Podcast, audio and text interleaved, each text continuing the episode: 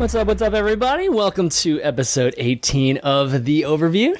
I'm ChanManV, and Jason's here, Shayed's here. Ben is not here because he's at E three having a good time, enjoying all these awesome announcements that they've been doing the last few days.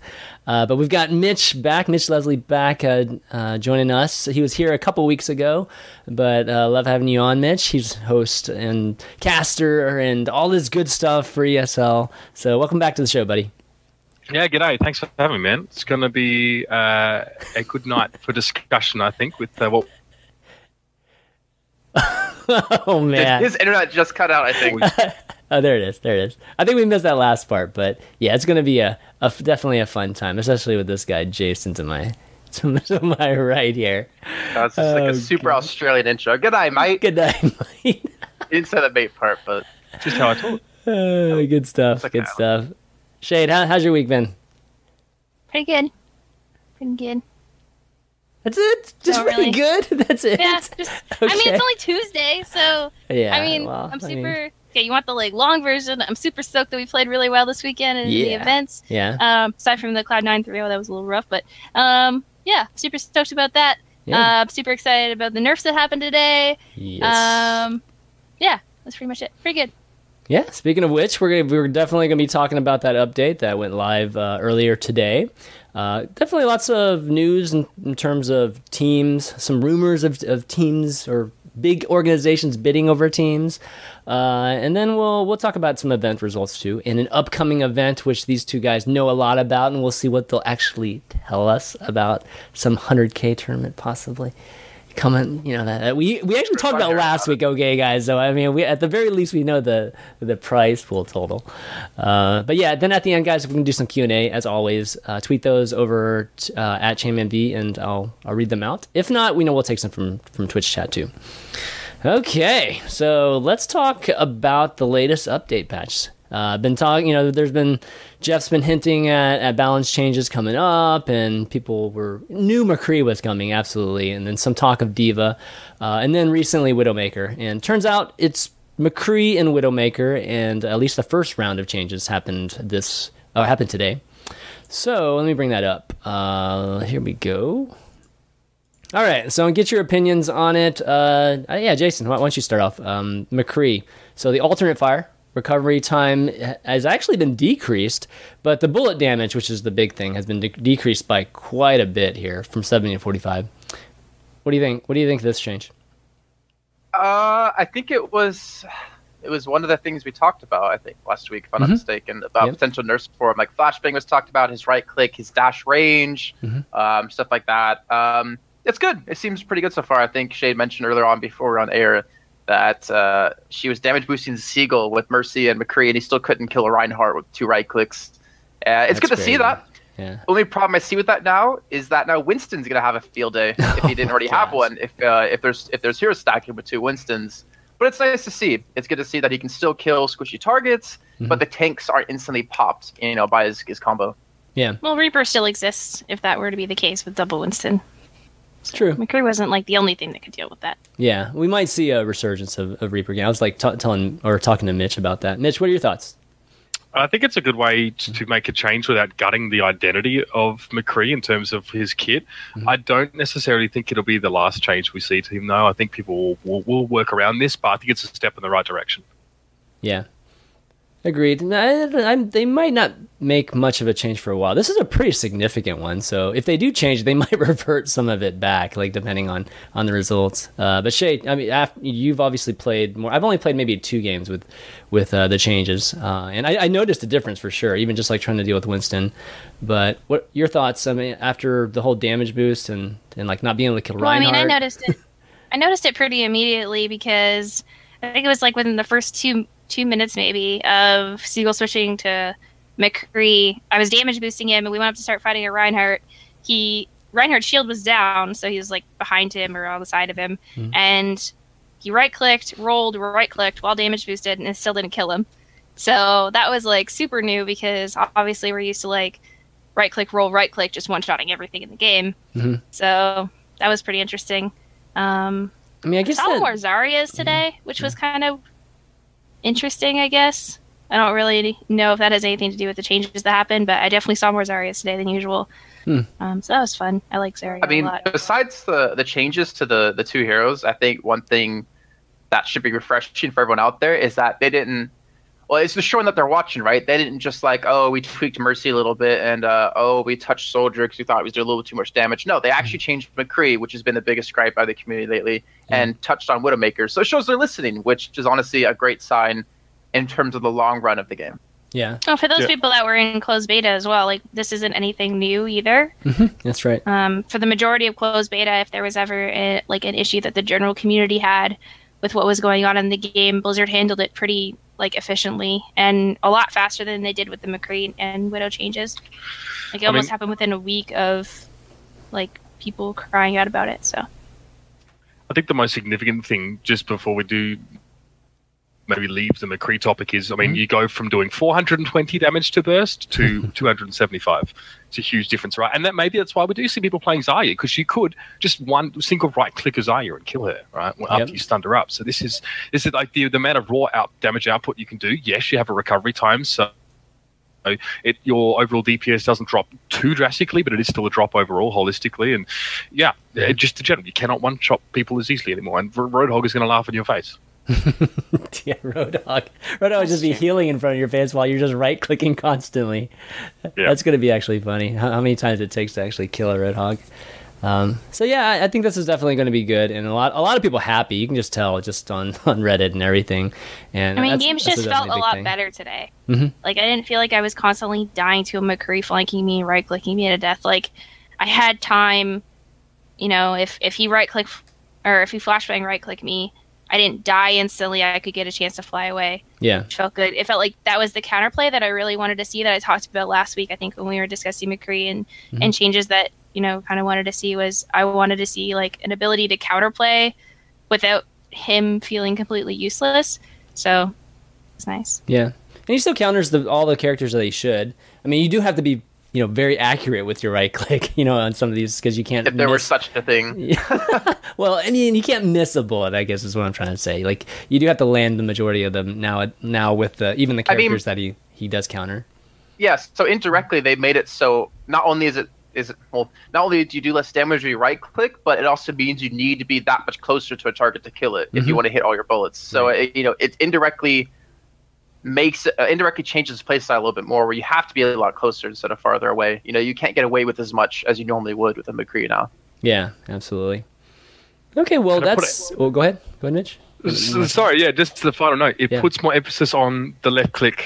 All right, you got to hit those obviously a lot more now. I mean, it's kind of obvious. I understand that, but with the reduction in damage that you do with your right click now as well, it will require players to actually play more medium to longer range mm-hmm. McCree. And which defines him a little bit more, actually, now uh, in his role and what he does well and what he right. doesn't do so well. Yeah, the left click's not too shabby, too, man. You know, I have to say the left click is it, like it feels really good when you're. You know, this is another kind of game design thing, but it it actually has a very good feel to it too. Just very the, satisfying. Just, yeah, the speed, the speed of which you can can shoot too is actually really nice. Um, okay, well, let's talk about Widowmaker. Uh, so this this was another you know big point of uh, discussion. Just I think. The term used was frustrating. You know, some people were were, were having frustrations playing against Widow all the time. Uh, so they decided to actually, uh, well, for one, decrease base damage, which um, for the you know be, de- decreasing base damage is definitely a huge thing. And they decided to increase the multiplier for headshot damage. And what that results in, just you know, people doing math or don't like math, is that the head if you headshot somebody. You're pretty much doing the same damage that you are pretty close to the same damage you were doing. No, before. you are doing the same damage. Yeah. It's exactly. It's exactly. Okay, yeah. it's exactly. Yeah. Sorry, it's exactly the same damage you Head were doing before. Headshot is still three hundred. Uh, but the body shot is where the huge difference is, and um, the biggest example is that you know uh, characters with one hundred fifty.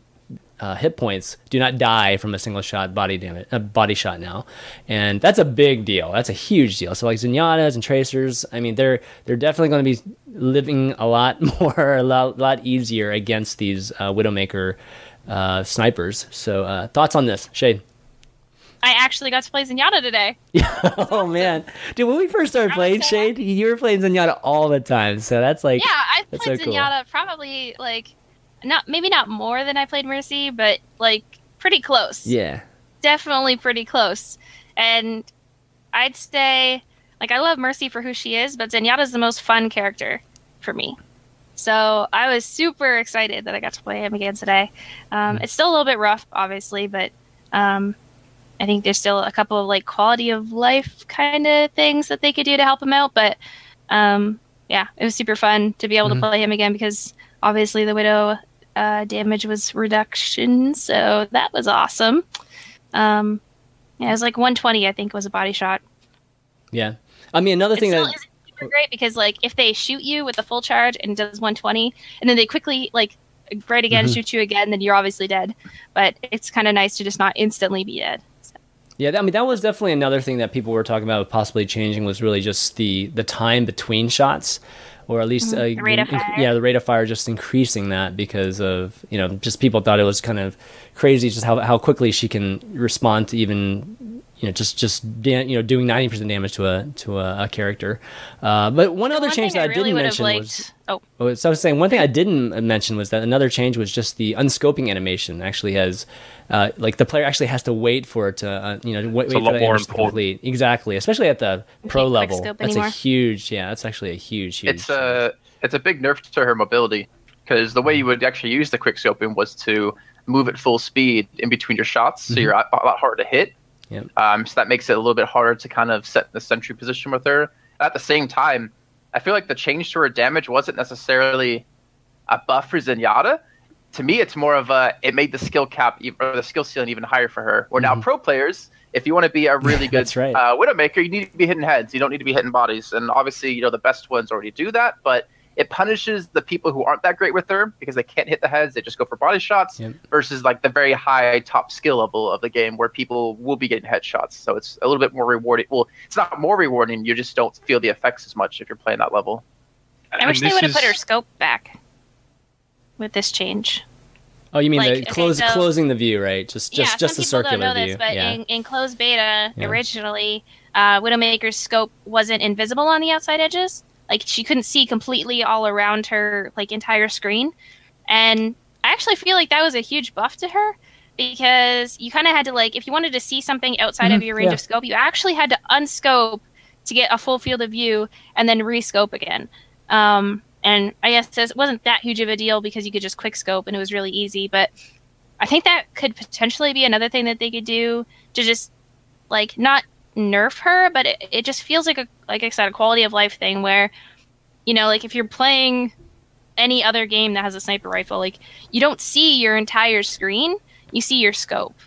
And yeah, yeah. it shouldn't like they changed that and I'm not really sure what their reasoning was for changing it. Like they didn't really say anything when they did change it, so it's like, okay, why did you do this and like what was the reasoning behind it and can you please put it back? right, right. Mitch, you, you have a comment? Yeah, sure. I think I think it's just something that goes hand in hand with playing sniper classes is spatial awareness, and I think this will challenge players to have that.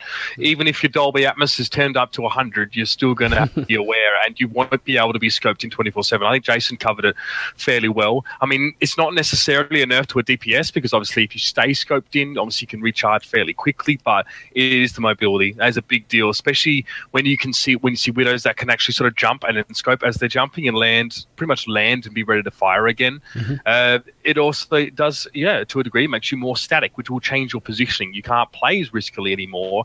And I think that, uh, you know, that that's going to make a big difference to the way she's played. And what Blizzard do want to do is obviously make changes at a certain level, let's say at a casual level, that don't wreck things at pro level and vice versa, right? This is a good way to do it where mm-hmm. you know that guys like Lynx, et cetera are going to be clicking heads. It doesn't affect them so much, but it still has a strong impact at the at the casual level, which is obviously, to be fair, still the most important thing, getting people into the game.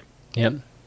Infra, oh, so Infrasight also, the ultimate increased by ten percent. So they were they were saying that it was just happening too much. Um, yeah, I think that's probably right too. I, I feel like when I'm playing it, it's just like I just could constantly see you know just wall hacks the entire time whenever I had a pretty good Widowmaker. So uh, any thoughts on that? Just a subtle thing. Um, the wall hacks? I, you know, just the the infra yeah, the infrasight the, oh, the ten percent cost more? Of it increasing. Yeah. Yeah. Thank God. Thank God. Yeah, right. There's nothing exactly. more frustrated than like being thirty seconds into a game and a widow gets like three headshots and oh hey she can see me now. Yeah. yeah. I think also as well another thing. thing too. Mm-hmm. a thing that's on Blizzard's radar really strongly is actually teams with more than one Widowmaker, because the rec the recon visor uptime you can actually have from two is busted. It's busted, and they have said that specifically. And, and our conversation with them said this is something that we think is is possibly more busted than double monkey right. in some ways. You know, I mean, right. but you can see the way they're thinking, right? Of course, because at a casual level, having wallhack for the whole game because you have two Widowmakers is pretty broken. Yeah, no, definitely. So we'll we'll have to see how that changed. I mean, it doesn't sound like I mean Widow's going anywhere, anyways. I mean, Widow's I feel like it's just going to be a potentially a permanent thing in the meta, and at least until we get a lot more more characters. Uh, but this should this should help at least quality of life for a lot of the ca more casual players for sure. At least the Zenyatta players. I think the Tracer players are probably still hard to hit at the casual level. Um, okay, yeah. Tracer has a shit ton of mobility to get around Widowmaker. yeah, like true. Zenyatta's just like, I'm going to float around and die instantly at anything that spams me. Well, it's like you just have to stay hidden all the time. It's just like, dude, but I want to throw my balls because they're, they're pretty awesome. So, which is hard in itself because of L O S. So. Yeah, yeah, exactly. All right, so it looks like there's a few other bug fixes, uh, which, you know, pretty minor, I, I think. They're definitely good that they're fixing bugs, but um, yeah, first balance well, change. Apparently, the Mercy one's a little uh, is a little wrong. Is it? Literally, okay. like ten minutes ago, I saw a video of uh, Steel testing the Mercy change, where yeah. she doesn't get zero percent from someone attacking a shield. Well, she was still getting zero percent with Mercy. Oh, so it wasn't even fixed. Know. Okay. I'm not sure if that was That's officially fixed correctly or he was doing something different, but he was literally damage amp. Not sure what's going on with that. Hmm. Okay, but it's interesting. Makes things a lot, a lot better because I, I mean, was you specifically just trying to not damage boost people that were hitting Reinhardt's shield because I didn't want to like use the bug. I was like, okay, he's hitting shield. I'm gonna go do something else now. yeah. Any thoughts on just Mercy's ultimate, just charging? I mean, it's definitely the the most. Uh, I, I mean, the fastest ultimate charger, in my opinion. I mean, and, and we see a lot of reses because of it. You guys think it's in a good spot right now in terms of the frequency?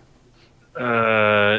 No, because the whole reason that they removed the hero uh, ultimate charge from receiving damage was this reason, right? Mm-hmm, it's right. like you're deliberately taking damage, and if you think of a core philosophy of this game, you kind of don't want to do that, right? So to be uh, to charge a Mercy ult off that, I think that there are some contradictions to core game design that maybe need to be questioned a little bit as well when you're actually encouraging someone to take damage. I mean, to a degree, you've got a mechanic like that in Zarya, right? Mm-hmm, uh, yep, I, I don't know if I really agree with the philosophy of that one in terms of charging well, to up, be fair, what, what else are you going to do, right, to get your ultimate? To be fair, I, I like what they did with Mercy because she was mostly more based around resing one or two people on your team and then fighting off of that, not not sitting there waiting back for your entire team to die. But that's the way she's played now because it can be abused that way because she does get zero percent so fast. She can afford to let her entire team die, force the enemy team to use their ultimates, and they have their ultimates ready to go.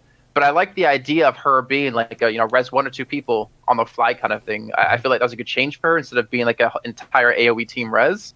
But she's just being abused currently in that yeah. situation. It's like a skirmish in a pro res, level. Right? Not like a mass res, but I like yeah, the idea yeah, of exactly. skirmish res is there's, like there's little one player switch to swing the fight. Yeah.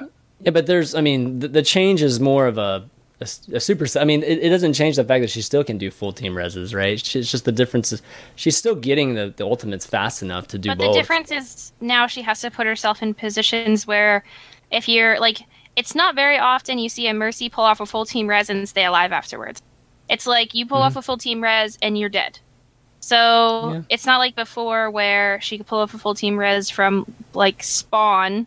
Well, that and, I mean that like, changed. You know what I mean? No question. There has to be some give and take with, with her, and like I, it might seem a little bit biased coming from me, but um, I think maybe if they added like five percent more, like it takes an extra five percent, like they did with Widow with the ten percent. Mm-hmm. Yeah. Um, I think that would be okay, but the reason like.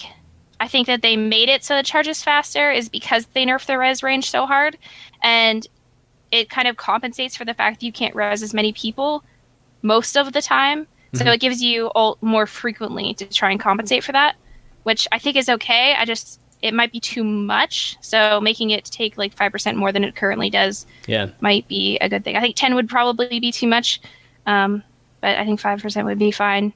Yeah, I mean it's been a while since as long as it's not damage boosting off shield. As long right. as they fix that, then yeah. Did she cut out, or is that just me? No, no. I think it was oh, just you. Okay, yeah. That's been happening to me the entire day, I guess. Oh, okay. Um, for Mercy, for me though, I feel like I'm okay with the potential for a mass res because, I mean, like Shayed said, you, you go and you die. You don't really get away from that one safely. Mm-hmm. Um, and I think we're starting to see more teams realize that, hey, the entire enemy team is trying to sacrifice themselves. Let's have someone go hunt their Mercy because we know generally yeah. where they're going to be hiding, kill her, and the entire team just got wiped for no reason. Um, I feel like it's it's maybe a mechanic that teams are just starting to finally get around to working around and mm-hmm. to actually like shutting down. But at the same time, yeah, it's just it's maybe it's too powerful. Maybe it's like you can only res like three max or something at a time. Maybe they add a limit to it or something, and then you don't need to change your ult percent time or yeah, how quickly it charges. Actually, that's not a bad suggestion. Just well, having why not just run two Mercies in non-hero limit tournaments? Because there's no point running. Two I know. Why, why would you? You need, you need to lose your speed bad. boost to actually yeah. be effective with like a team. I don't think I'll ever see two Mercies. I don't moment. like putting. I don't like putting a limit on it. There's there's pros and cons to resing five people. Like I said, you're pretty much never going to get off a five-man ulti or a four-man ulti and stay alive afterwards. So putting a limit on it is just kind of like... I mean, there absolutely there's definitely give and take too. I mean, it's pretty exciting to have a five-man just res too. I mean, it's, it can be just, you know, game-winning and play of the game type of thing, right?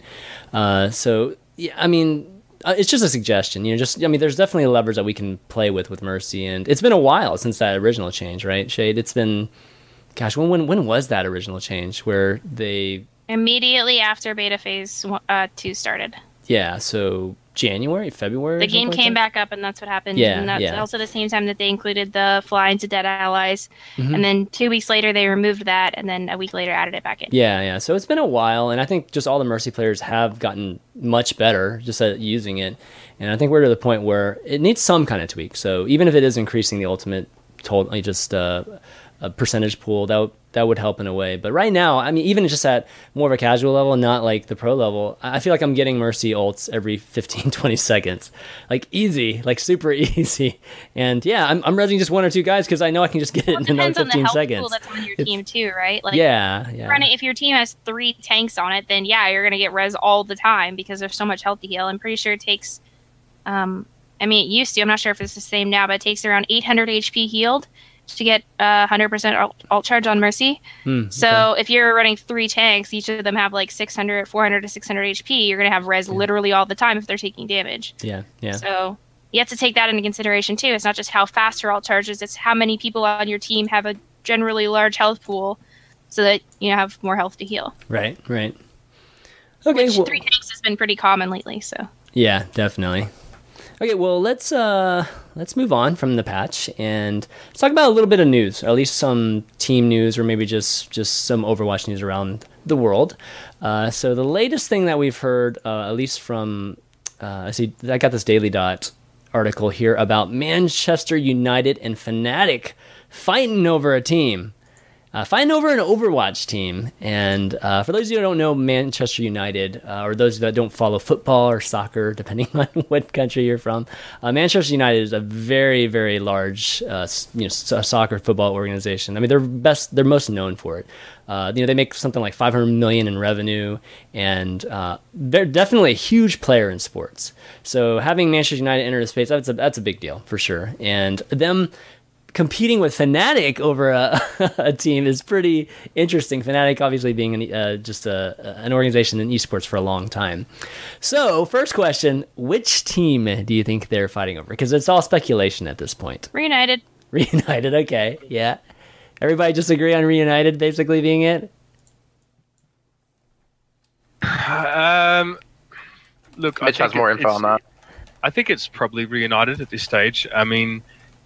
There's also, like, bearing this in mind as well, there's also a trend uh, of these clubs that we've seen in the past to actually pick up teams of majority or nationality of where they're from, right? Mm-hmm. Schalke, for example, Elements is a primarily German team. Besiktas, Santos F C, who picked up a, a Battlefield team, which is obviously a footnote, but still, yeah. uh, you know, so there, you know, I was thinking, wait a minute, you know, like maybe...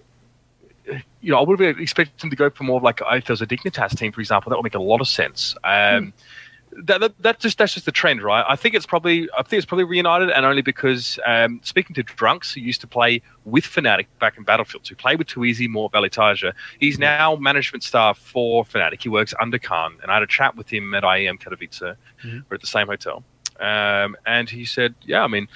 to, uh, yeah, to, at the start, Reunited, or Too Easy mostly, I'm sure, Eric, uh, he asked for a lot of money, more than we thought was justified for a team playing a game that was still in beta. Right. But he said, but we said, yeah, we definitely look at picking him up again in the future if we can see a return on investment, which is why teams are still learning that they have to provide to orgs. Uh, so I think it's quite likely that we would have seen, you know, those guys, Fnatic, turn back around because they're players that are known to the org, even, you know, Winghaven as well, you know. Mm-hmm. So they're, they're all known to known very well with that. They're close with management staff. They were with them for so long over multiple games. I mean, mm-hmm. We've got Titanfall and then Battlefield, right? So I think it's most likely, yeah. Okay, any other potentials? I mean, there's another convention of maybe it's creation in here too, but uh, yeah, all those all those connections definitely point towards United, at least in my opinion. I mean, Reunited is technically like the only team in Europe that's not like signed. Reunited is their org, you know what I mean? It's, they're not like signed to another org. Like Reunited is their thing, right? Right. Like they left Fnatic originally, and then they made their own thing and called it mm-hmm. Reunited. Yep. So I'd say they're like taking that into consideration. They're the only team that's not, which makes sense. Mm-hmm. Okay. Well, one of I them, think it's Rogue. You know, one of them will end up with, you know, the team or not, and then the other organization's probably still going to have to look for another team. So uh, definitely exciting having big organizations like this. And in this article, it says Red Eye has been, I think, helping, consulting with a British football club. So I think that's the only British football club I know of, at least. Uh, so that's pretty cool. Definitely cool. You guys see a lot more sports organizations, like big sports organizations like Man U? Getting into Overwatch? Any hear of any back or any, any kind of rumors of other ones? No, I don't comment. Really understand why Overwatch is the first game that right. a sports organization would get into when you have games like C S who've already proven themselves and well, League of Legends. Maybe cheaper? You know something about Blizzard's plans that other people don't. Maybe they just want to get them cheap while they can. It's, yeah, yeah. I think it's probably I mean, it's more also an image thing as well. Mm-hmm. It's an image thing, right? Uh, think about as well, uh, I, like, and to C S, I think it has global appeal, but there are certain associations and themes that that game has that maybe aren't super accessible to many people in, in the current political and social climate. Uh, like, for example, I'm talking around the point a bit, but maybe maybe in Britain there is there is a football club that doesn't want to, you know, sponsor a team who plays against terrorists or is terrorists, or, you know, that's just a thought, right? Wow. But, okay. Um, Yeah. No, you know what I mean? Like, because Counter-Strike yeah. has some themes that some people yeah, may not find overly palatable. And when you're mm. when you're looking, uh, you know, at being a company or or a football club has such a wide appeal to so many different people, these are things you need to be careful of. Yeah. Overwatch is great. It's like a Pixar movie, right? It doesn't really offend anyone because all the butt's been taken out now. So I guess it's far more reasonable for that kind of game. And yeah, I mean, it's got potential. I don't know what Blizzard would have told Manchester United. I doubt they would have said much, to be honest, to Man United, even if they are a big club. But maybe they see the marketing budget, they see what Blizzard are willing to spend on it, and they realize that there is a market there and that it is a worthwhile investment. Yeah. It's not a place to just try out. I mean, you're getting into esports for the first time. Don't want to spend too much money. You know, why not? Why not throw a flyer at one of these these teams, especially a good team? You know, definitely be prudent about which team you choose. Well, it's not really going to cost them too much. Yeah, to be honest, right. Exactly. What they already do make. It's kind of yeah, that's true. Um, okay, uh, I, I do find it interesting that like it's Manchester United versus Fnatic. Like, I feel yeah. like Manchester United kind of has a foot up there. Like price no wise, well, yeah, I mean like, they have all the relationships. Monetary income. I'm pretty sure if you were to like compare the two yearly, you know, revenue, Manchester United probably is in the lead a little well, bit yeah. there. We also so. have to keep in mind like how much are they willing to spend? How much of a budget do they really have? Like, yeah, they have deeper pockets than Fnatic, but when it comes to esports, are they only willing to spend a hundred grand in a year to, to sign a team? And who's their like, staff? You know, yeah, if they exactly. got people that know esports. Look at Schalke. I honestly don't think Schalke forks that much money in. I think Schalke pay what they have to pay to stay competitive in that market, mm-hmm. and then just stick with it. Because, yeah, I mean, it's some exposure, but I know German football fans, and having football teams obviously a lot bigger. So I don't. I, I kind of. I think personally that these big teams will probably just sit around the middle and maybe offer slightly better than you know what most teams offer, but I wouldn't say a huge amount better. Yeah, you know, maybe if they got into a bidding war, then maybe I guess they'd have to to, to outbid Fnatic. But yeah, I don't know. When it comes to a bidding war, guys, it's not just about money, too. I mean, like like Mitch was saying, there is a previous relationship that's already there, and that's why, you know, that, that might be a big reason why Fnatic is, is, you know, in the running, too. So um, it'll be interesting to see what happens. I'm sure we'll find out in the, really soon. These things don't usually take that long. Uh, I mean, especially, especially since this ones. information has been released, too. I can't imagine it's going to take That's them right. That's what I mean. Exactly. Too long. Uh, some other team news. Splice has a new team. Uh, has some some faces, you know, that, that are definitely, or names that are familiar to us uh, in the competitive scene, especially, you know, in the beta scene. If you guys were uh, watching competitive back then, guys like Clockwork, Pure, Papa Smurf, uh, Flames, even Steel. Like, we've seen a lot of these guys on different teams, and it looks like they're coming together. For, Can uh, we just talk about guys. how amazing Pure's picture is? Yeah. That's hilarious. Oh my gosh. That is such a good picture. See, that's the one thing about esports. Oh yeah, like they're it's much better nowadays than it used to be, but it's man, so headshots, it's so guys. Pure too. Like headshots. if you if you watch his stream or you know anything about him, like I saw that picture and I was like, yeah. Yep. That's that's, that's him. uh, any thoughts on this this team, guys? Jason? Yeah, did Flame have to take a gym selfie? Like, really? That's true. Jesus. I didn't even notice that until now. Wait, who took a gym selfie? Flame. Flame. Oh, yeah. There's no naked He's dude in the bathroom. locker room. Behind him. No, that's that's the locker room. Is that's I mean, the locker room? Of the, oh, is it? Okay, all right. It's got sinks. It's got sinks. He still has, his, he still has his pump, right? So what better time to take a, a menacing selfie? You should at least like pose. Should have done like a Zarya pose like, or something. You know, you know that would have been. Been sweet. Candid gamer pose. Ooh. Great. All right, thoughts on this team? Contender, potential contender. I mean, they already have been playing together. It's not like it's yeah, a new team. True. They're yeah. Fnatic and McCree. True. They haven't really yeah. accomplished too much yet, but mm-hmm. they have good players. Um, yeah, I, they yeah. have potential. I'm not gonna say they don't, but they haven't really proven too much lately, or at least yet. Like, it's cool to see all these big names coming together for a team and, you know, being picked up by a good organization. But mm-hmm. if you don't have results, then I don't really care what your team is. Yeah. Um, hence why I've always been so hateful to Luminosity, which have finally been able to, to do better recently. Um, but, yeah, we'll see. We'll see. Like, they have an organization. They have a good core team. Now can they buckle down and, and be able to take the likes of Luminosity, EnVyUs, Cloud nine, you know, be able to take them on in the series? That's my only question. Hey man, the power of fan favorites is actually a real thing, dude. So, so I mean, results are, are in the end you gotta have results, but I mean, know, it's not like Luminosity has ever together. been terrible. We just were only top three for a very short period of time. It fell yeah. a little bit. Gosh. I think everyone yeah, just talk, had high expectations. Talk about it like we're the worst exactly. freaking team in the world. I mean, you're not top one. That's oh, oh, I mean, come on. At first place is the only place that matters. What the fuck is top one? You just say that out loud? Gosh. I'm sorry that it took, you know, a European team coming to North America to make North America a better region, but yeah, you know, but it is number one, right, Mitch? North America is number one right now. Yeah, because you have a European team there. Don't you, Jamie? That's like team. that's like North American. No, They're that's like Luminosity, a Brazilian team, and countership to North N A America reason, and say, yeah, Mitch. North North America is the best. Are you, are you talking to? The, they don't say North American is the best. Everybody knows Luminosity is not. I mean, that's, it's just South American Jason, team. Not Mitch. He's, this is oh, Mitch. That's Jason. Yes, I mean Jason. Oh right. Yeah. yeah. Sorry, my cameras are all. Apparently, an American Australian accent are, are too similar to tell them apart. Okay. Well, okay. It, you know what? If E U is better than N A, why did EnVyUs come to N A? Because there's a team house and they're being paid to go there. What Astro, the fuck do you think? Astro could have put a team house in E U, no problem. Hello? They already have, but he already has they already one. Have one in it. Call, yeah, but it doesn't mean anything. He didn't have to put them in there. He didn't force them to be like, if you're going to sign EnVyUs, you got to come to N A. And how can Astro like have better control over a team unless they're in N A in his time zone?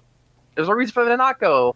He's an org owner. I seriously doubt he has like his figure in every no, single. No, he does. Okay, all right, all right. Astro's that good. He Astro's that good and committed about his organization and cares that much for his organization that he does have his finger in every pot that he has running.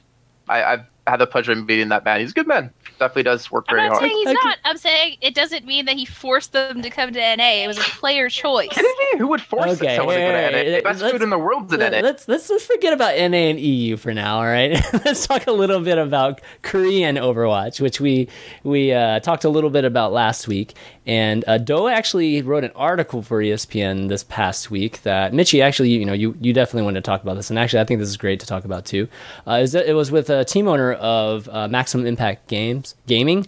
And uh, for those of you that aren't familiar with it, M I G was like one of the first uh, power teams, you could say, you know, in League of Legends, uh, and you know, just just being a, a huge, huge force in, in League of Legends esports in Korea and in the world at this point. So he has a lot of experience with with um, creating an, an esports team from the ground up in in, in an esport that was kind of, you know, in, an, in at its infancy in in Korea at the time too. So he's kind of going through the same phase with Overwatch in Korea, and you know, he taught he had, they already have a gaming house, they already have their team assembled and practicing. They kind of have the A squad and B squad, or the, you know, Frost and Blaze squad, you know, that type of thing, practicing against each other. So they have this this setup, at least for scrims, uh, internally already set up. So uh, the article was pretty cool, you know, definitely giving some insight into, you know, just what, and there's Korean, it's a, the Korean Overwatch scene really ramping up, and you know, everybody always says they're coming, or you know, the Koreans are coming. I kind of want to get your thoughts on just, you know, what this article maybe uh, made you guys think, Mitch. Uh, look, first of all, one thing, why, one reason why I looked at this, and I think it's a great illustration, because it says volumes about attitude. Your approach to the game, okay. uh, you know, your approach to the scene around the game, your approach to how you factor into your team and your game. This is, it's so striking here, it really is. Now, Wook says a couple things in this in this article. Uh, some of the more provocative comments uh, would be things like, plays in places like North America practice in too free of an environment. They want privacy. They want to date girls. Korean date players girls, are willing to give up everything to win. We've got a lot of players that are uh, like at this early stage, I'm telling you right now, they're entitled. We have a lot of yes. entitled pro players who are not making the money and who are not putting in maybe as many hours as these guys, right? These guys are going to come eventually, and they're going to do better if they practice more. It's as simple as that. And Woong said, it doesn't matter if Korea doesn't have a strong F P S background. We have dedication. We spend fourteen hours a day playing this game. For them, it's not about having the Lamborghini and getting the bitches. It's about sitting down, playing the game, and giving up whatever you have to to be the best. Right. Yeah, we've seen that. We've seen that with all all kinds of esports. You know, StarCraft two, League of Legends, uh, and well, StarCraft in particular is like yeah. a really big one over in Korea when it comes mm-hmm. to dedication and training for twelve plus hours a day, and then sleeping, and then waking up and doing it all over again. And if you seem to be, if you're one of the people on the in the gaming house on the team that's just like, I want to watch some T V, well, you'll probably be replaced next season or even sooner. B team. Than that. That's exactly. how hardcore it is. Like, mm-hmm. and there's no way North America and Europe can compete to that. Yeah, and I remember Seagull saying on stream when I was watching him the other day, saying like right now EnVyUs are practicing like twelve hours a day or something, like twelve, maybe a little bit of an exaggeration, mm-hmm. nine hours. I don't remember the exact number. And he says, yeah, they're practicing over double what we are, and there's just no way we can compete with that at the moment. Um, yeah, and if if you have Koreans now doing mm-hmm. fourteen hours a day, then all right, bye N A in Europe, and welcome our new Korean overlords. yeah, absolutely. And it's it's sometimes it's not just so you, you're definitely Mitch, you mentioned that the players seem entitled, and I think that is the case for, for some of the the players and some of the teams that we see. But at the same time, you know, we do have some teams that are fully committed, like the EnVyUs and, and other teams too that are practicing, you know, six, eight, ten hours. I mean, even Rogue, you know, Taviki used to always talk about their crazy schedule too, right? Um, but, you know, when when it comes to working for some of these, at least non-Korean organizations, do you guys feel like there's more, you know, different types of responsibilities from these, these organizations that you wouldn't see from a Korean team?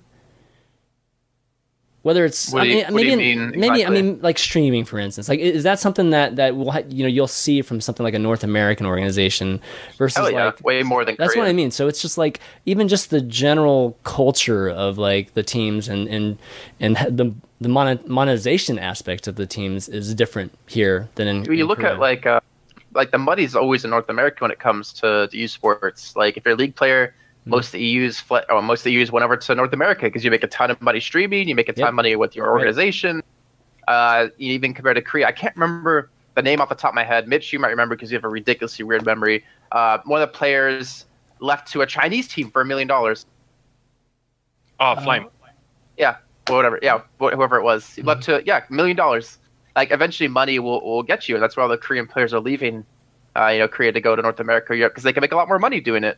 Um, And I mean, there's so there, there's also. I'm trying to think what I can say because I talked to Siegel about this, but I don't remember if it was like off the record or not. But oh, gosh, it's just like okay. if you have the option of making, um, you know, ten thousand dollars a month streaming versus maybe winning a tournament, not making anywhere near that. Obviously, as a North American, like the way you're brought up, you'll choose mm-hmm. the streaming, like right. hands down, because you make so much more money. I mean, even if you want to play competitively, that just gives you so much more in the long run.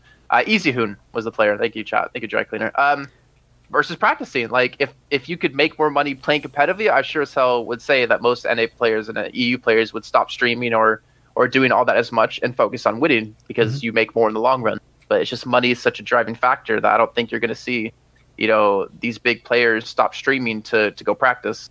Yeah. I mean, and, you know, a lot of this, you know, determination and, you know, just all in type of philosophy when it turn, comes to Korea.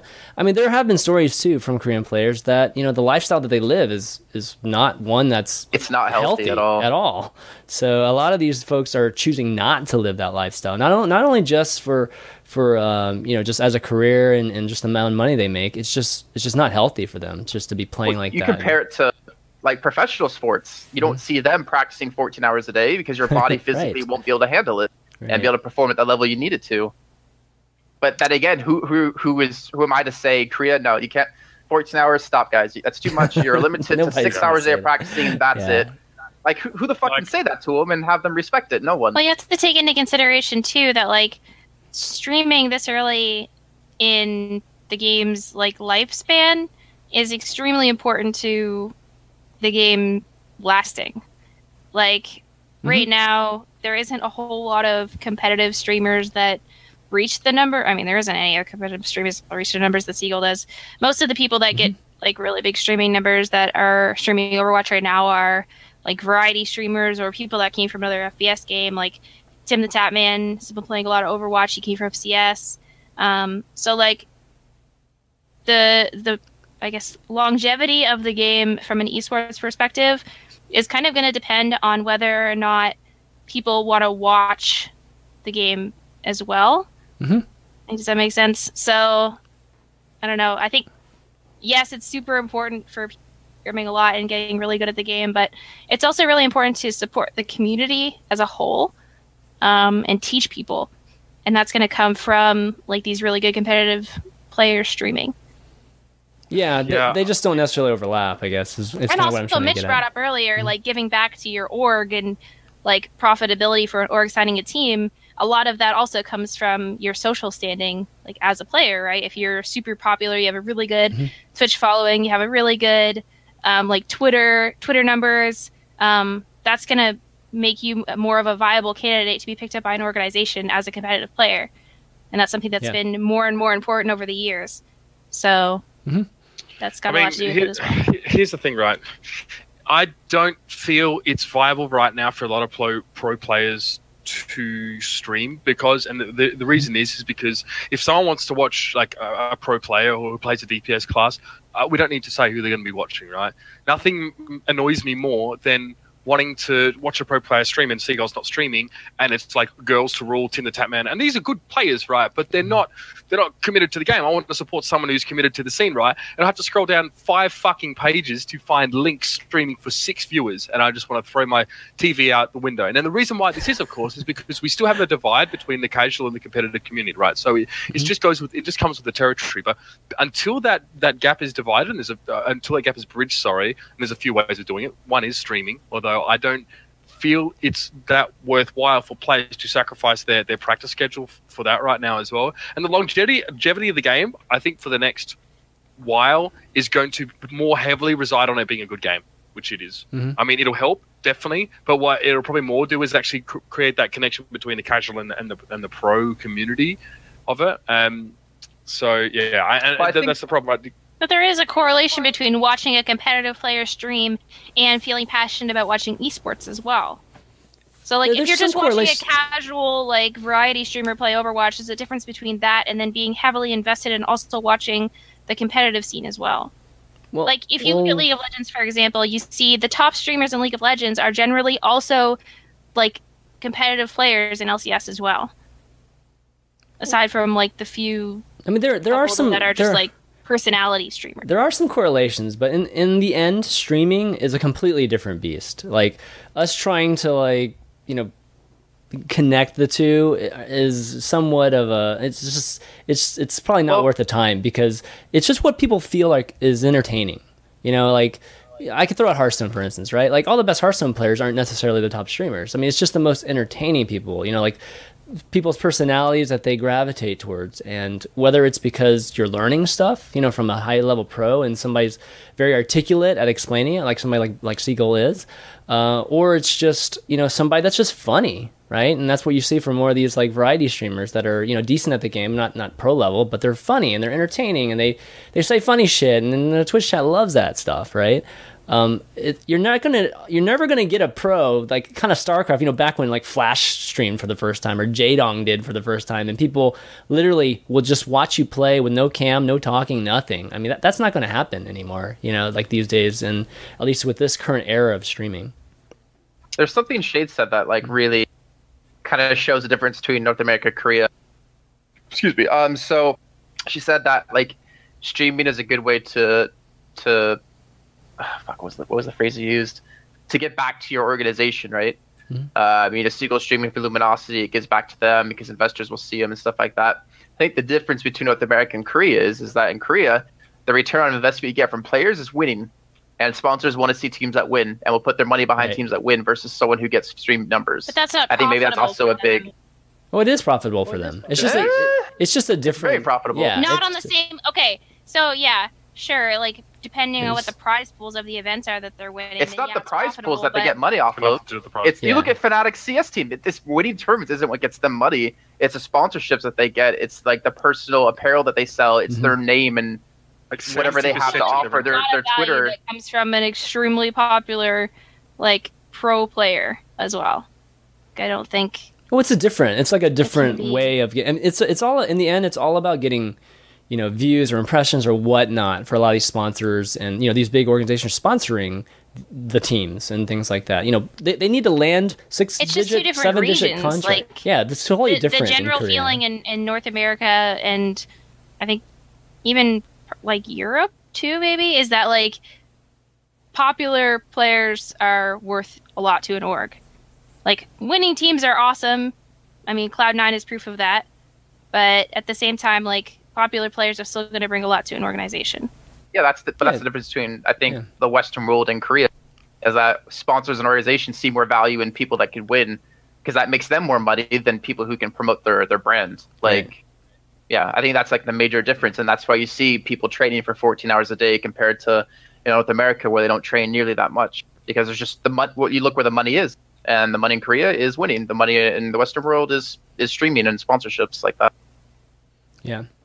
Well, it'll definitely be interesting to see when the Koreans do come full force into F P S, and Overwatch seems to be the most likely candidate given how popular it is in the P C bongs right now, and uh, just overall, you know, just the, this whole anime theme. It's just perfect for, I just think, the Korean, uh, you know, culture there. So uh, I think we're going to be seeing it soon. Will, will we see an E S L tournament with a Korean team anytime soon, guys? Um, the first Onog, we had a... You had a Chinese. No, that Chinese was Chinese. Team. Chinese team, yeah, yeah. Which is cool, too. I mean, definitely there's a lot of stuff going on in Chinese. I know Ben or... Ping's really rough for them, though. Why? Oh, ping's really rough, yeah. Ping's really Ping, rough. Yeah. Yeah, exactly. Um, I think it would have to be like a closed region tournament if we were to see anything like large scale. Well, there were some tournaments, right? Like, people, there wasn't like, anything yeah. big, but there were yeah, a couple... Or at least one I know of. Yeah, there was one. The there was one pretty I big one in Korea. The, uh, was it the O G N production that yeah, they did yeah. right before launch? That was yeah. incredible. It brought me back to like watching League of Legends O G N. It was really fun. Yeah, I mean, we're going to see that for sure. I mean, O G N, I can promise you, will have a league and shoot. I mean, I don't know any details, but I would I would be super surprised if they don't have a league by the end of the summer, or at least by the end of this year. Uh, so that that would be cool. We'll see some some cool suits and from the casters. I mean, and everything.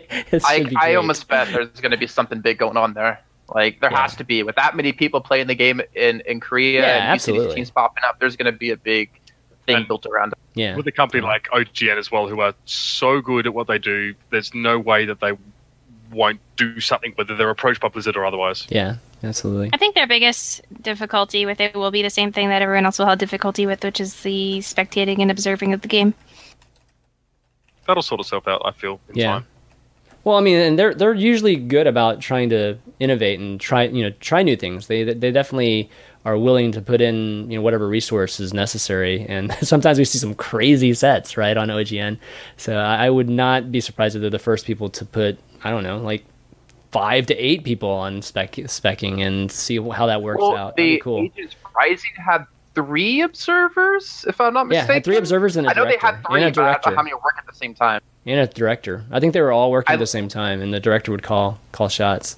Before we go too far off topic, but I mm-hmm. loved what they did with the picture-in-picture of having like a mm-hmm. camera over the payload that was there, and then action of a first person. But I know we're running low on time, and I know we need yeah. to move yep, forward into exactly. the... the E U one and E U teams that play in the N A one. So, uh, so only thing I'll say to that, because I don't want to like go too much about it, is just that in the in the closed beta I understood because there wasn't sixty-four teams, so you needed to fill the the, the, the signups. But now that there's so many extra teams that want to play, but they're on a waiting list, put on hold over like Europeans playing North American tournament. That mm-hmm. that I kind of just like, eh, that needs to change.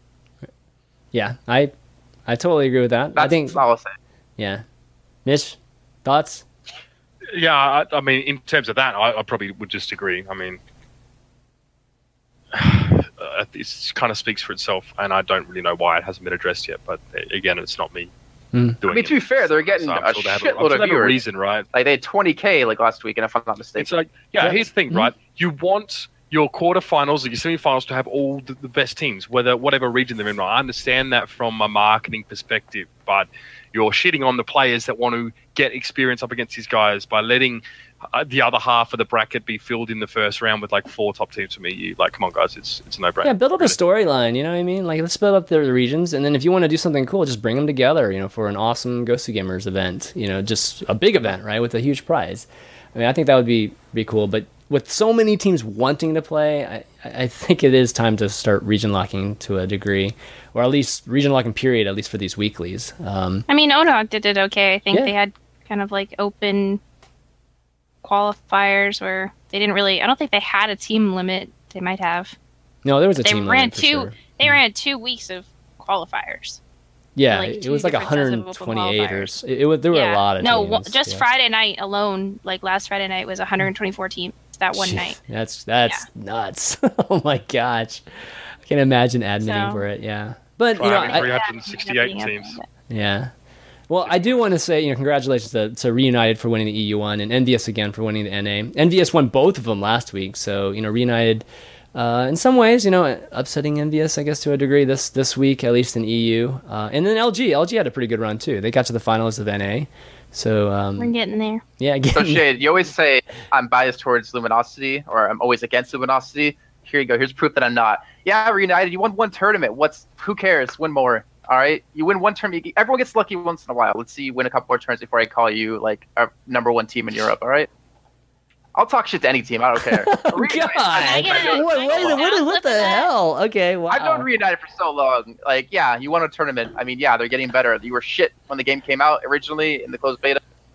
They're not the they're team. Getting, they're getting shit on by Melties, so that's... Yeah. Well, yeah, yeah. They're getting better, true. yeah, but consistency. Let's see some of that. They're starting to get consistent. I can't, man, right? I mean, really I think the no, last I think Too months. Easy is actually my favorite player in the whole game. Why? Know him for like a year and a half and then say he that again. Talks so much. It's fantastic. You wait till you meet him. So good. He is really funny. Um, like I watch Reunited games just to watch chat on the side of the screen to see what he's gonna type. It's the greatest thing ever. Oh, you should see him. You should see him raging back in Battlefield. He had. He would find always something oh, to complain God. about. Always something to complain about.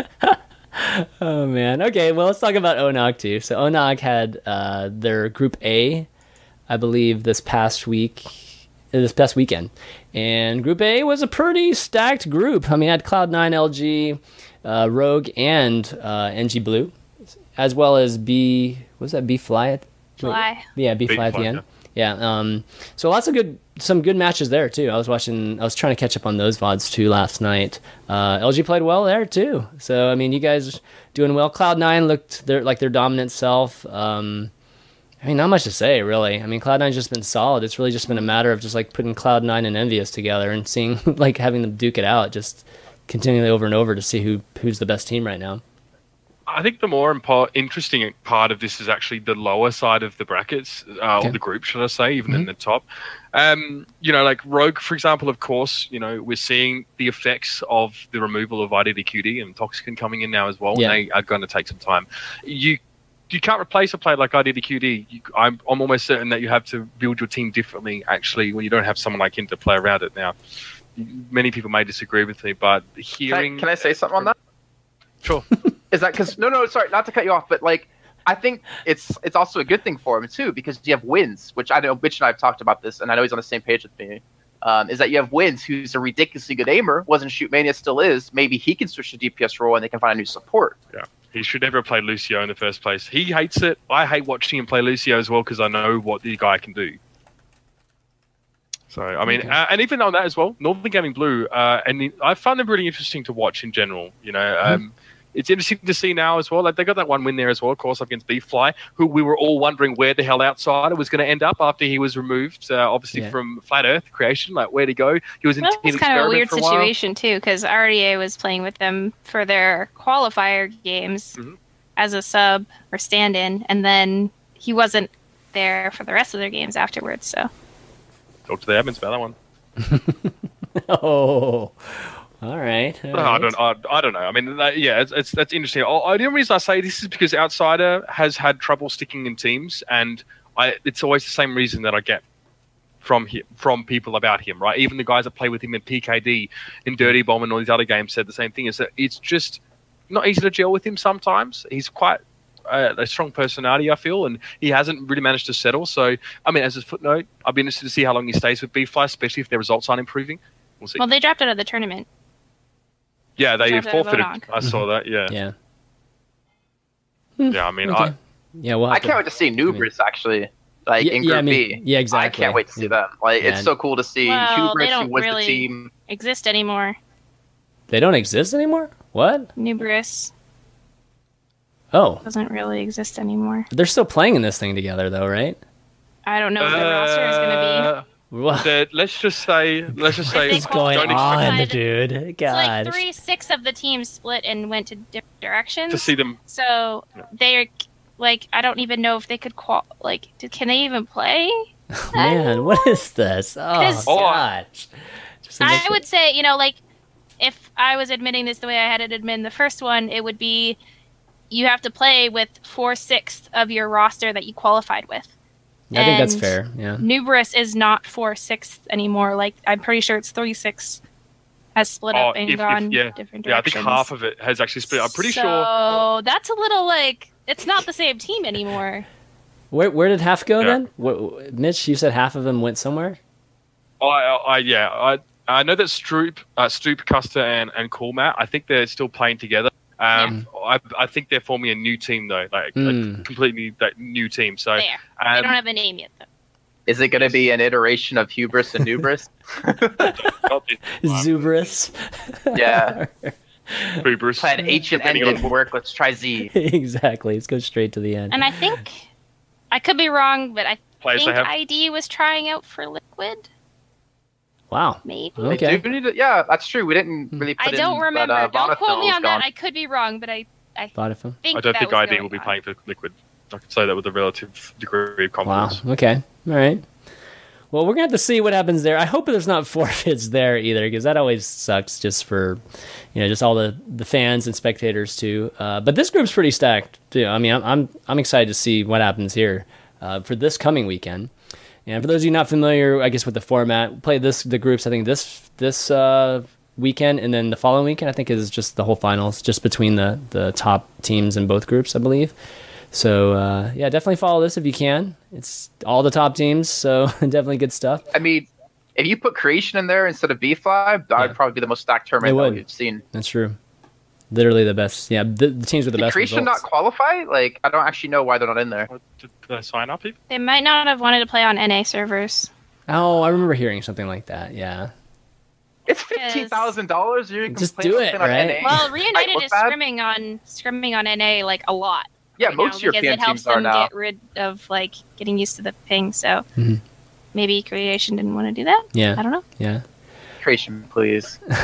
I'm not saying that's the reason why. I'm just saying that that might be. I could see that being a reason. Just, just reminding everybody, all these terms that we talked about are have all been single hero limits, uh, and you know, generally speaking, I, th I think it's, I think it's been fine. I mean, I think we had we have this conversation a lot, but any any new comments, I guess, about that? Anything you guys noticed this week that? I mean, it's a lot I of the same comms. I see a lot of the same comms, but that's to be expected. I, well, so more of not one hero limit, or sorry, more of against one hero limit. I can't wait to see how the no hero limit's going to change now with McCree being nerfed mm. and Widowmaker being nerfed. If that's actually going to even out a little bit, we'll see a little bit more diversity. Like, for me, one hero limit is, at the moment, boring to watch mm-hmm. because you basically always have same comms. Yes, you can argue in no hero limit you have same comps as well, but when there's like, I think I said this last week, when there's forty heroes out, one hero limit's going to be like king. It's going to be amazing. Yeah. Because there's that yeah. much diversity, but you just don't have it right now. You're just going to see the same six over and over and over again, maybe an occasional seven thrown in. Yeah. Exactly. Exactly. Yeah. It's there's no diversity if there's but two hero or if there's no, no hero limit, there the is any diversity if it's one in, hero limit. And no hero limit, there's diversity in strats. Exactly. There is. You can actually there is strat. Yeah, yeah. One hero limit specific strat. Yeah, it just like, might be. I don't want to watch the monkeys. I don't no, want to do it. For instance, Melty on King's Row on first point, instead of going for a Pharah, like the Pharah to, to attack the first point, they went with like a double Reaper and a Lucio. They sped him into the room, they charged the back line, and, and took the point against Rogue. This is at the takeover tournament. You see, you know, um, ingenious things like that and little little kinks, uh, little things being played that are actually nice, like cool to see, actually mm-hmm. fun to cast. Um, yeah, I get to know him. You have four McCrees and you're Mitch trying to find the right McCree who's dead-eyeing, but like it, there is sad. more room for potential strategy and no hero yeah. limit at the moment. I mean, it just, I actually oh, go ahead, Mitch. Yep. Oh, sorry. And I actually think some people feel as if the the vehemence of which they argue against or for hero limits, I think that's actually going to, to change anything. But when you're arguing against something that is literally Blizzard's core philosophy about the game, and you think, oh, well, if I send him a few more eggplants, it's going to work. Like, you, you, you know, I, I'm sorry, but you know, it's like the first season of League of Legends. Everyone was sick of everyone playing mid-Ashe all the time. It's broken. Yeah. I can't deal with it. Like, yeah, the point is, right, the, the, the biggest problem with the, the no hero limit is the stacking of broken heroes. So let's wait and see, see if there's any change. But don't forget as well, I mean, I think back to King of the Watch, where we had arguably the two best teams in Europe. No one could win on the attacking side on Numbani on that first point. Now, that's an isolated example, but still one well worth taking into account here. Teams cannot craft strategies to a specific end and so are hamstringed, and they have this cookie-cutter lineup that they have every time, and uh, it's just not great to watch or cast. I think the example I gave uh, when I was talking to Mitch at uh, the office earlier was, you have a lot of these players, you know, think back to one point six, even before one point six, to T F two, et cetera, uh, Quake, whatever. They made their rule set because the publishers of the game weren't involved with making the competitive rule set of the game. So you had people in C S, like, for instance, if Valve was, was invested back in, like, one point three or one point five, whatever, would we be seeing the same map pools that we are now played? Probably not, but because the community, competitive community played that way for so long, Valve adopted that. Mm-hmm. But now you have Overwatch, where it's like, well, they're the ones that dictate the control or the esports of the game because they're the ones investing the millions of dollars into it. Well, they get to choose how the game's played, and you can either like it or not. Obviously, they would be a terrible company if they didn't take into consideration what the players want, so they obviously are, but they're the ones putting the money in, so you kind of have to just play with it and then find what works for you. I think hero limits right now is kind of necessary just from a spectator perspective, but once there's more heroes in the game and people have more options and more, there's more choice and more diversity in hero picks, then by all means, don't use hero limits. But I mean, the yeah, fact that of... I was like the biggest proponent against hero limits like two months ago, and now I'm like advocating it should probably be a sign that like it's boring as shit to watch hero or non-hero limit games. I respectfully disagree with that. I well, it shouldn't be. To watch I mean, that, hero limit games. It, it yeah, it's again, it, it it comes down to just the degree of which people are trying new stuff, and I think there there are definitely times where people just settle on what the meta is, and then there aren't new things being tried. And yeah, that those things get boring. Those gets, those things kind of things get boring in every game, you know, where meta just kind of stabilizes. There's a difference between watching a no hero limit game and playing a no hero limit game.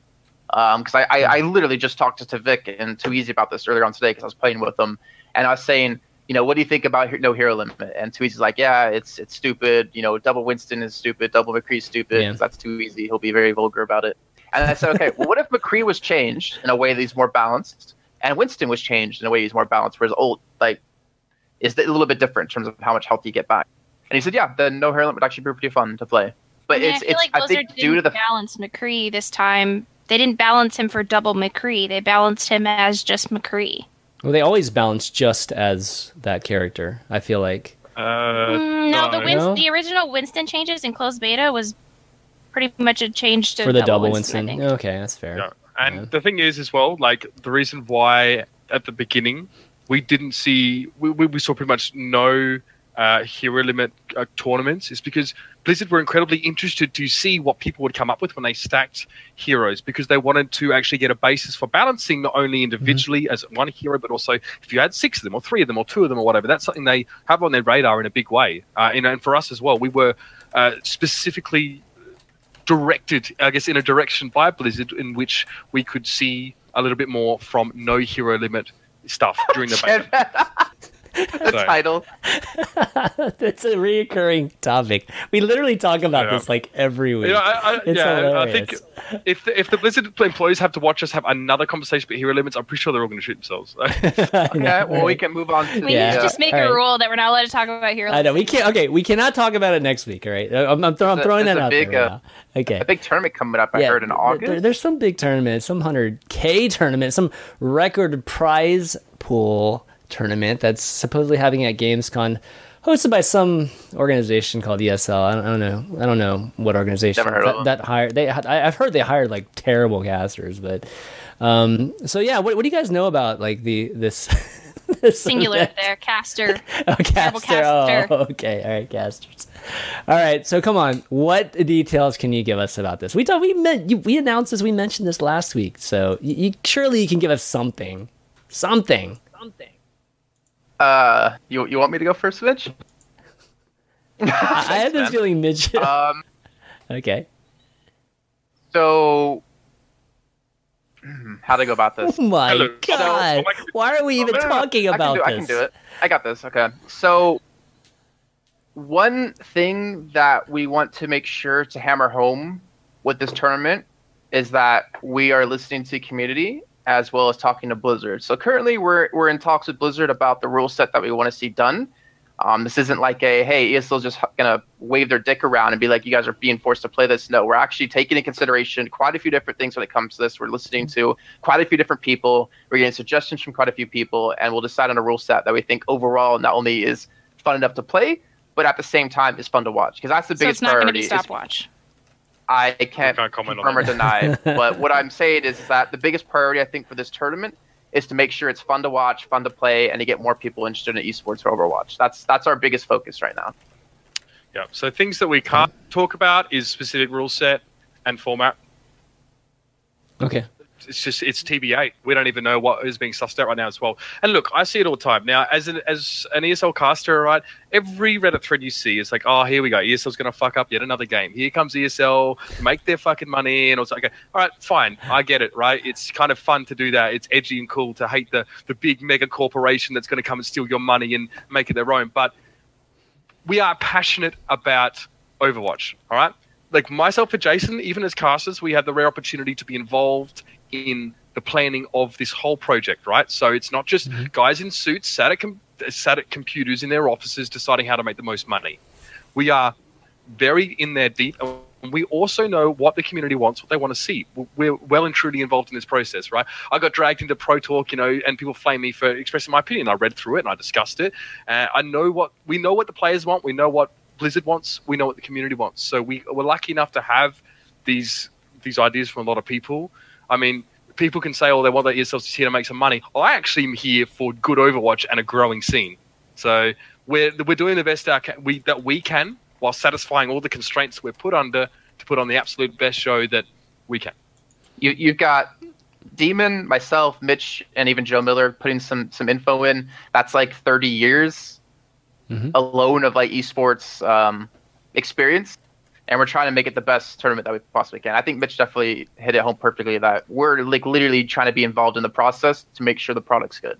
We don't want it the people players' to... opinion though that's getting put across, because I mean, if you're in Pro Talk, you see pretty much what the majority of competitive players right now want is stopwatch.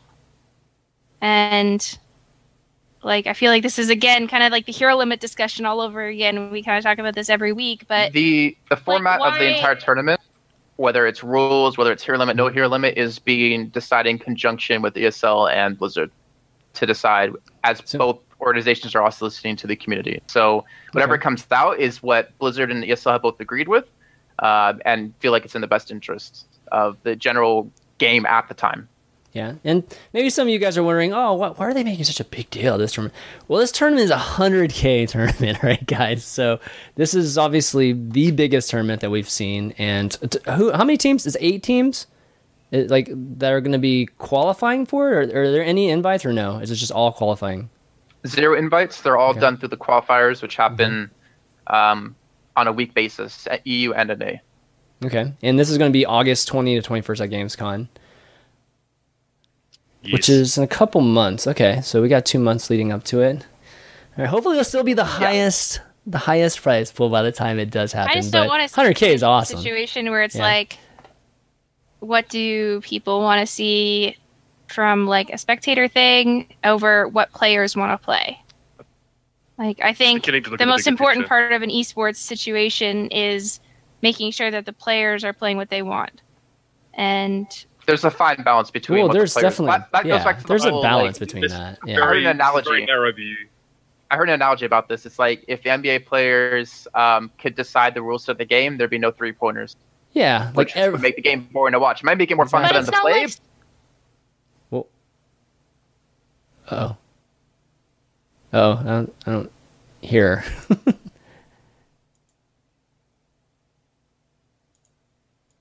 And it's not hard it's, to understand who, once yeah. it's explained to you the first fixed? time. Who said anything is being fixed that or broken? What? I, I, I don't recall mentioning that this was going to be changed. No, no, no, or... no. I'm saying I'm saying people that. kind of want to change from stopwatch. It's like, it's not broken. Like, don't fix it. That analogy.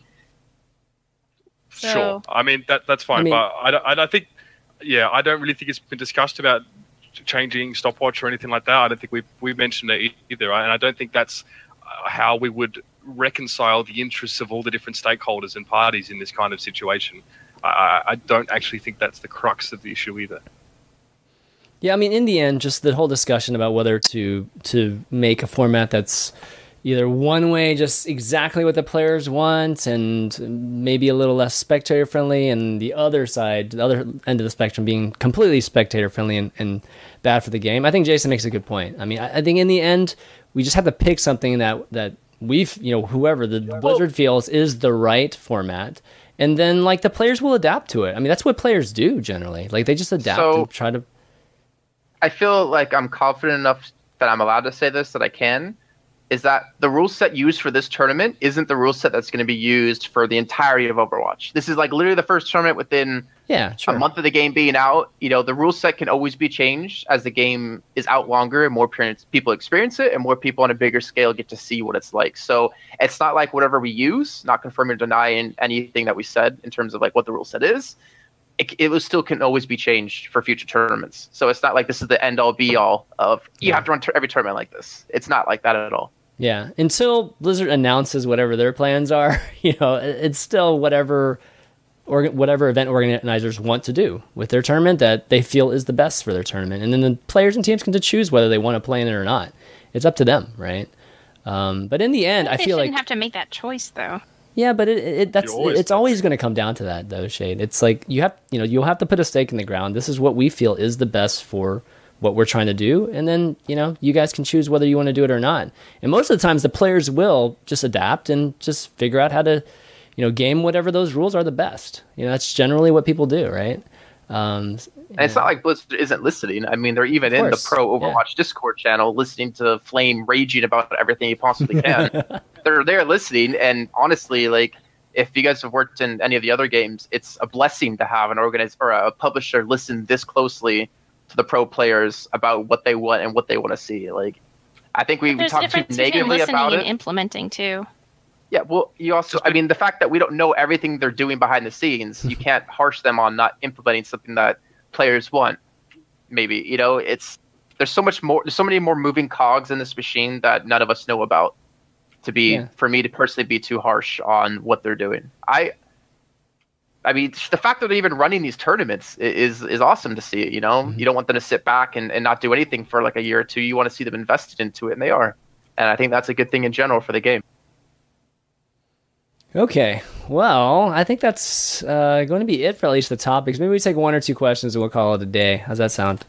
Uh, if you guys have any questions, go ahead and either tweet it to me at, at ChanManV, and I'll be able to read it instantly, or just tweet some, or just uh, message something in the Twitch chat right now, and and we'll do about three of them, three quick ones. How about that? Okay, let's see. You guys see anything? I don't see anything in Twitter. Nobody tweets them to me, even though I ask for it. They always end up putting it in the Twitch chat. Oh, right, man. I tweet about me streaming. I get like five viewers, and I've got like thirty-four K followers. It's rough. Okay, let's see. What do we got here? What? Oh, yeah. Right, we'll I forgot that. to say that uh, G F E parted ways with Harblue this week. Oh, oh, Harblue. Yep, oh, true. yeah, that's true. Yeah. They're playing with also, Bugs, I believe. Hawks left uh, S G one, one of the long-time standing members. Yeah, it's crazy because he was yeah. like the co- part of the core of that team, or close to anyway. So, yeah, interesting times. um, okay, I'm gonna. All right, if there's no questions, then we're gonna we just call it. Let's see here. Can I ask a question? Yeah, go for it. Get, so, get Chan, if there's oh. ever a tournament in Florida, oh god, like a, a big oh, LAN god. in Florida, oh, are you are you ever gonna do a live a live show of this, a live airing of the show at Would the I? event? Uh yeah. If there was ever like a big tournament near uh, totally. you. Yeah. Totally would. Are you gonna pay for Mitch and I and Shayed to come out to do it, or are you gonna replace us? Oh, that's a good question. Uh We thought well, about doing it at DreamHack Austin, right? We were gonna do a live show. Yeah. We were gonna do it. But yeah. I that, wasn't able to go, so yeah. The plan was to do it. We just we didn't end up doing it just because of the setup at Uh, you know, I didn't have my own setup or anything, so I had, I had to basically piggyback off of other people's setup, and it was pretty unclear how good that was. And then we decided to do it at the Twitch booth, and then the Twitch booth literally had the smallest space, and we were just like, no, that's not going to happen. So um, there was a question about balancing P C versus uh, console. Yeah, well, they're, they're console and P C versus the game need to be balanced differently. Th- they are I being balanced differently, right? Yeah, yeah, they are yeah, being balanced. Differently. They already said that, so yeah, I think they should be. I think I mean, the like. game meta as a whole is totally different on different on the different platforms anyways. So my little brother's been playing like crap ton of Overwatch, and he says that Pharah is like the most O P thing he's ever seen because people don't know how to hit her out of the air on console. I saw I saw something like Torbjorn has like a seventy percent win rate on console because people don't know how to deal with his turret. Oh gosh. that that would be hell, dude, for me. Dealing with Torbjorns and And can you imagine a full team of Torbjorns, and you, you have to kill shit with with the stick? With a console oh, controller. Shit, Tracer with aim so assist hard. on console. Just, just kill me, please. Just... Oh, oh my gosh, that's true. Uh, okay, Get so here, here's, here's a question. Sir Rooney, what do you think... Okay, this is kind of comparing to S C two. What do you think Blizzard is doing better with Overwatch than S C two, and what is worse? Oh, or, and wait, what's what's W T S? What... W T S what? is World worse. World tournaments? What tur- W T S? What? What tournament? W C S, maybe he meant? Uh, no, it's W T S is worst. Worst. Okay, I'm not sure what that. Maybe what is worse, what is better, and what is worse, I'm assuming. Um, well, what's better is that they're, you know, the marketing for Overwatch and just having just the general accessibility of Overwatch for all gamers has been beyond any title, I think, any kind of I P release that, that Blizzard's done, not just StarCraft two. So that in turn just leads to a better start for competitive Overwatch. And then, at least for me, I don't know, y- y'all's opinion, what's been better? Any any other yeah. clear things? I think, I think from, from what I know, uh, especially working with Apollo and like Todd and Kalaris, talking to them about their time at StarCraft, mm-hmm. the dev team and the esports team are far closer together with Overwatch. Yeah, they are that too. in each other's mm-hmm. pockets. And in some cases, there are overlapping roles, which I think is really, really good. It's going to make those... issues that we need, or those changes we need change, push through a lot quicker. Yeah, I, I agree with that. I mean, for sure, the, the changes were huge. And, and I think just them, and, and this has been a progressive thing, because I think StarCraft two is in, at the, in the same place, too, as well as like Hearthstone and just the other Blizzard uh, esports and community teams, is, is just their reception or their listening to feedback has been just the best it's ever been, I think, for all Blizzard titles. And, you know, when StarCraft two in its heyday, it wasn't like that, you know? I mean, I'll just be straight up, like David Kim, some of the things we were talking about balance, and we just complaining about things, just things just not changing for whatever reason. Um, and it could have been for the right reasons. It's just we didn't know the reasons a lot of times, you know, just not have, being transparent about them. It was just really frustrating. So, I mean, overall, I think Overwatch is just in this new age of communication that, that Blizzard has with uh, their, you know, audience and, and users. And I think it's, you know, definitely helped Blizzard get get off to the right, get off on the right footsteps. Uh, let's see, I already think uh, ben, Bengals asked, do you think part of the fact that no hero limit tournaments end up with boring comps, that people don't risk playing heroes that aren't instantly com- that they're not instantly comfortable with, like Mei? I don't think that's the case. I didn't hear. I didn't hear the question. Sorry. Yeah. It says, do you think part of the fact that no hero limit tournaments end up with boring comps is that people don't risk playing heroes that aren't instantly comfortable with uh, characters like Mei? Well, you should ask someone who actually thinks no hero limit comps are boring. I think. Yeah, exactly. Well, I mean, it has nothing to do with with uh, characters that they're not comfortable with, because I mean, these I'm pro sorry, players I don't are awesome. Like watching two Winstons left click their way into the end okay. of the Is map. That because you're a Mercy player, because you're a support no, player and they jump on you every time? No, it's literally because how do you spectate that? Like, uh, easily enough. You can spectate that. You can. Okay, let me spectate that and go for a nap real quick. I'm going to go oh, take a nap I mean, while you're not... spectating two Winstons for half an hour. That's a that's like, a spectator's preference, I believe. Uh, I think there are other parts of the game you can watch, and there's also a handy free cam that you can use to set. Right. I mean, you don't have to focus on that. Is it boring to play? That no, a lot, a lot of the I have players... to. I have to watch the game from whatever the in-game spectator is spectating. If the, whoever is observing is watching Winston, that's I their fault, and Winston. That's their yeah. Failure. But that's something that we can we you know th- that can be improved just generally from a spectating standpoint. So, I think that's um, a big. big amount or not big amount that makes no sense a huge amount of way to go for spectating in general mm-hmm, yeah like of how absolutely. It should be done um yeah like I think Age of Rising did decently well with the picture in picture, so you can, if you want to catch what's happened to the payload, you can see in the picture in picture. If you want to see Widowmaker going off, you can see that.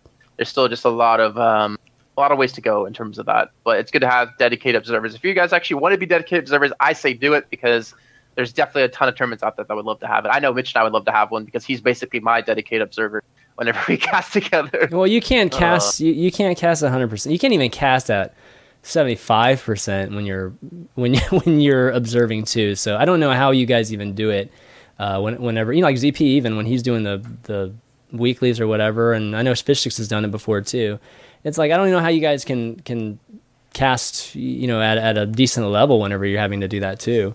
So um, I think it, it would improve production overall, just quality by a lot, you know, just having a dedicated, at least one dedicated spec, not, not to mention three of them. Uh, but getting back by the way, to the... ten, ten million players Overwatch now. I know, ten million. Oh, I forgot to mention, million. four hundred K on the subreddit now.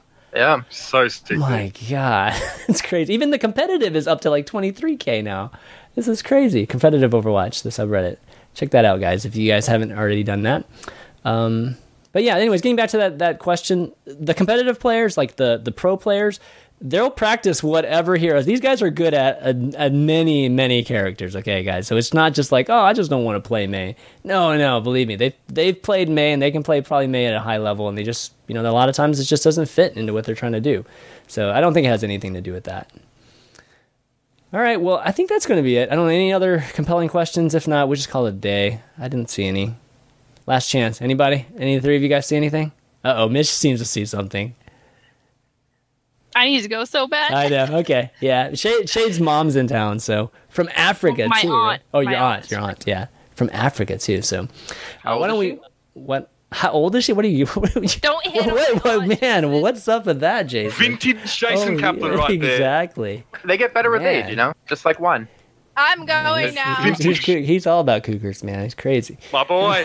My boy. Oh, my gosh. All right, let's do some shout-outs when we go. Mitch, always a pleasure having you on, man. It's a good time. Any shout-outs you want to do? Hello? I think ChanManV just blew his microphone. Uh, there he is. Oh, oh. Mitch, uh, any shout-outs you want to do? Um, shout out to everyone on Pro Talk. Love you guys. Um, that's it, really. Shout out to everyone for watching as well. This is cool. It's nice to have so many people. For the record, uh, Pro Talk is a Discord channel. In case people don't know what that is, because there was a lot of people like, what the fuck is Pro Talk? Yeah. Okay. Anything? Uh, is that it, Mitch? Or you done with shoutouts? That's it. No, no, uh, not really. I mean, uh, we come watch us on the weekend. Custom Overwatch. That's about it, really. Me and Jason. Right. And uh, thanks for having me yet again. Appreciate it. Awesome. Shayed? Um, shout out to my stream and my viewers. See you guys in chat. How's it going? Thanks for being here. And ChanManV and Jason and Fishsticks, we miss you. And Mitch, thank you for being here. What? Why are you laughing say, at that? I was hoping Why you were going to say, like, Stir, we miss you. Please come back. Oh, and my God. Take Jason out of the show. I don't think I've done a show with Stir on it yet. No, oh. I don't think you have either. No, no, no. You haven't Star. done it. Star. I'm pretty sure. I'm pretty sure he's actually Star, and Stir was like a meme or something. Yeah. It's Stir now, though. It used to be Star, I think. But. Anyways, yeah. Anyways, okay, guys. Awesome. Jason for interrupting. God, what an ass. Jason, shout outs.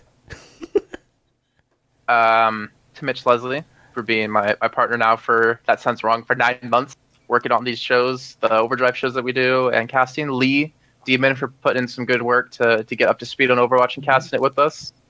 Uh, to Blizzard for making a sick game. And uh, to E S L for allowing me to have the time to work on this this lovely, lovely game. All right, and, and I... my parents, and my parents. Sorry, last one. And my parents. Always got to shout out to my parents because I wouldn't be here today without them. Not just Literally. because you know I was born, yeah. Not just because of that, but because they gave me the option, the ability to actually focus on esports as a full-time job. And look where I am now. I'm a half-ass caster. The feels, man. The feel. The half-ass caster. Wow. My boy. My boy. Yeah. We're gonna, we're gonna have to make a, a, a some kind of sound bit about Mitch like, saying "my boy." That's between awesome. us, we're like us two. We're an ass caster, I guess, a full ass caster. So that's all right, then, isn't it? Okay. We could be asses too, guys. Good stuff. Good stuff. Uh, yeah. So I just want to thank you guys, obviously, for doing the show. The three of you guys. It was a lot of fun today. All the viewers too. Thanks for um, you know hanging out. A uh, huge thanks. I'm I didn't actually see, but I'm assuming Seagull hosted. So uh, big shout out to Seagull for doing that. He's He's awesome, and I really, really appreciate that. Uh, V O Ds will be up on youtube.com slash ChanManV uh, shortly after, maybe about an hour after this, so you can check it out if you missed the beginning of the show. And uh, for all you audio listeners, uh, this the show is available on iTunes and uh, Google Play, Podcasts, Stitcher, all, all the different aggregators. Definitely check that out if you you know like to listen to podcasts and things on the way to work and that sort of bit. And leave ratings if you like the show. Leave five-star ratings because it's it helps the show in a big way if you can do that. Uh, but until next week, guys, that's going to be it for the overview. So for Mitch Leslie, Jason Kaplan, Shayed, and myself, ChanManV, we'll see you next week. Later.